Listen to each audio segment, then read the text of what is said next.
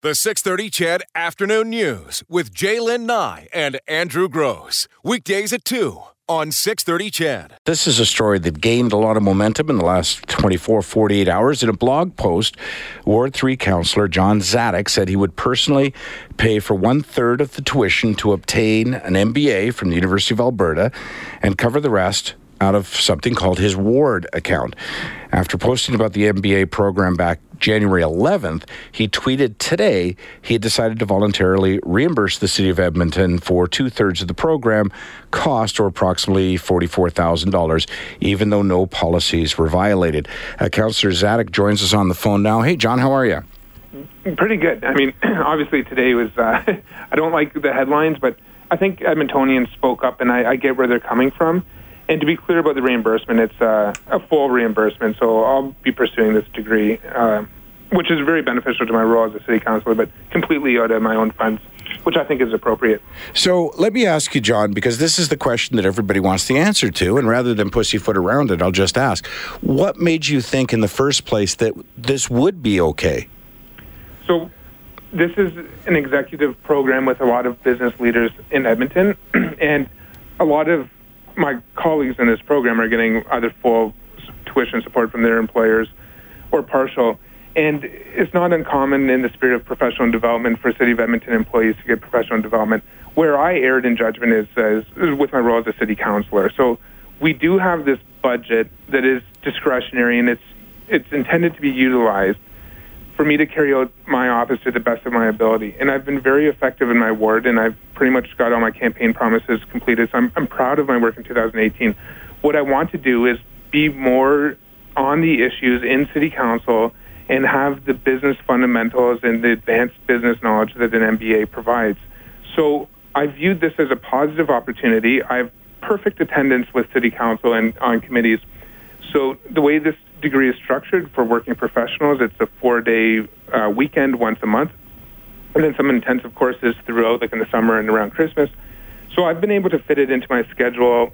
Honestly, I have no free time right now, no holidays, no no hobbies, but that's okay. I've made that decision with my wife, but 100% agree that I should not have used any public money for this, despite it being discretionary and despite some of the money that I used being intended for professional development. So, John, you're a first term councilor, and my other question uh, is. Well, let me put it this way. Did you consult with anyone from the city or fellow councilors uh, before making the decision um, to get their opinion? Because they've certainly given it since. Right. So I'll answer that in two parts. So, first, I consulted on the, the concept of the program, and uh, quite widely. I consulted, and, and pretty much everyone said, "Oh, that's great! Like, I'm surprised you'll find time for that." Uh, but uh, yeah, anything to to make you a more effective councilor, to recognize that you could increase, like, to be a bit vulnerable and say that I don't know everything, but I'm in charge of a multi-billion-dollar corporation and making pretty big decisions, and I need to be able to uh, fully understand the business cases that are put before us so that I can make the best choices. So pretty much across the board, there was support for that. Now, I did not have detailed discussions with other councilors about uh, how I would fund it, but everyone, I, I think most people knew that I would be using a bit of my ward budget. How I came up with the sort of ratio of two thirds out of my office budget and one third out of myself, I'm, I'm not too sure how I arrived at that. It, it was sort of, it, you know, it. Reflecting back, I wish it was zero, um, and this this means that we we can't really have a discussion about professional development now for elected officials. And I get that. I think maybe those elected should already have the skill set, but that kind of goes against, you know, that kind of goes a little bit against uh, the spirit of professional development that we expect of all other professionals. And for those that elected me, I think that there was an understanding that I was the best for the job given the competition, and that I would try and better myself once I'm in this role. And taking an MBA, I think, is uh, sort of the gold standard for, for being in in the position that I'm in. So it's interesting, John. Um, there's at least one news news agency here in Edmonton. Um, kind of taking credit for uh, breaking the story. But in fact, you broke the story because you posted about this back early in January, right? Absolutely. I, I mean, I've been fairly transparent about this. I, I knew that ultimately people would start talking about it. I, I was caught uh, a bit off guard today at the level of, of, I guess, outrage that I've received, and I'm hearing that loud and clear. Like as I try and channel the voices of my constituents at City Hall when we're talking about snow removal or whatever else, I'm hearing from my constituents that they think that this is not a good use of public money. But I was very clear about it to begin with, and when I posted that blog post, I received almost unanimous positive comments, kind of like, "Oh, good for you, yeah, great." Like, yeah, the city should be run like a business. Uh, I wish other councillors would take this. That was sort of the nature of the comments I was getting, uh, and and so it is a bit surprising now that, I mean, I let me just correct that. I'm I'm not surprised at the outrage. I'm surprised at my sort of lack of judgment. I'll, I'll be frank about that. But what we're hearing now is a lot different than what I heard when I was first being transparent about this and disclosing it to my constituents um, and, and, anyone in Edmonton that follows my Facebook page. So, when you uh, publicly said uh, initially back in January that, look, I'm intending to uh, take an MBA from the University of Alberta, was it understood in that post that that MBA would be at least in part financed out of a ward account? Yeah, I was very clear about that. I mean, it's, it's a wordy blog post, but I, I state in there that two thirds will be funded through my ward budget, which is intended you know, a, a ward budget has a lot of flexibility, and it's intended to allow a councilor to pursue to uh, to perform the duties of their office to the best of their ability. And people spend it in different ways. What I know is in 2018, I didn't spend all my ward budget. I left $10,000 behind, which just then goes into sort of relief for the taxpayers, I guess you could say. But I did charge, you know, that what I claimed the one third for my tuition in that. So I've been pretty effective in the use of my money and it, it's not like this is money that would otherwise go to fix potholes or whatever. This is money that I could have spent on advertisements and newspapers or whatever else. But I thought this was the most effective use of the money. I'm not trying to justify, though, you know, like I'm pursuing this degree now out of my own money because I think it's the best thing I should do. So don't think that I'm defending my decision here. I'm just explaining my thinking at the time. Yeah. Um, so I, I have apologized today. And, and going forward, it, it, it means that councilors are in a tough position when it comes to professional development. I get that now. Um, I'm a rookie councilor. I'm just trying to do the job to the best of my ability. So, you know, let's just cycle back for a second because, and, and, you know, I'll give you an opportunity to say anything you want to say, John. You know, you've been a friend to the show. You've always been very uh, responsive to our request to be on the show. So I want to make sure you get a fair shake at this. Um, that money, and that was some of the pushback. So, some of the pushback that I saw was, hey, why doesn't he apply for a student loan like the rest of us? Or, hey, why doesn't he, you know, go after a government program outside of this fund? Or, hey, why isn't he using that money, as you just mentioned, to fix potholes and, and whatever? So, I want to be real clear on this. Did you investigate other ways to finance this other than using that account? And specifically, what is that account supposed to be used for? Okay, so student loans and, and other bursaries and grants are government money. It, it would be money from the province or the federal government. Here I am as the steward of my ward budget, and I made the judgment call, which I'm saying now was, was poor judgment, but I made the decision to use some of this money, which goes towards all types of other aspects of uh, running a, a, council office. I have two staff members. Uh, there's contemplation for professional development in there. You can pay for a cell phone bill and can pay for transit passes. There, there's that, and then you can take constituents out for coffee. You can advertise in a local paper, which is a way, you know, advertise that, say, I'm your city councilor. If you want to reach me, here's my phone number.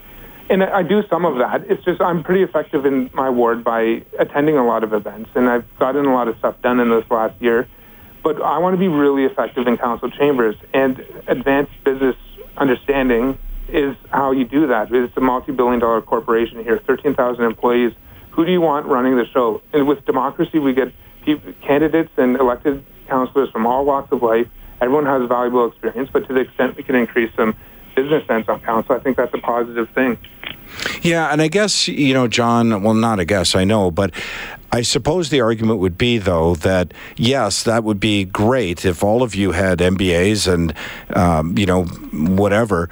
However, that's um, that's a perk of the job that you're going to take with you past the time in which you do the job. So, um, you know, whenever whenever you decide to leave politics or whenever the people decide to have you leave politics, you're still going to have that MBA and you're going to be able to take that forward throughout your career. And then yeah, that would be the argument that, well, wait a second, why is the city financing something that's basically your asset? Yeah, that's a fair point. But to that, I would respond. So I already have a master's degree in urban planning, so I'm not really in search of the credential. Uh, it just happens that the, the collection of courses that make up the MBA are they, they, do so make up a degree, but independently, we're talking financial accounting, managing human resources, finance, all these things I need uh, for my skill set as a city councilor. And it's not to suggest I had no knowledge of that before, but I can tell you right off the, after the first week of being in this program, I was immediately applying um, lessons learned through class into council chambers, and that was the, around the time when we were dealing with the big budget in in December. I started this program in September, and you know, I plan on running for office again. I I hope for the trust of Ward Three to to do so. This is not some kind of you know, there's, there's going to be many years of payoff for the city, which, again, now there'll be no public money into this degree, but me being the councilor with this education will have a positive impact on the conduct in council, on the tone set in council. I'm learning a lot about leadership. I'm learning a lot about corporate culture and how to set the tone better.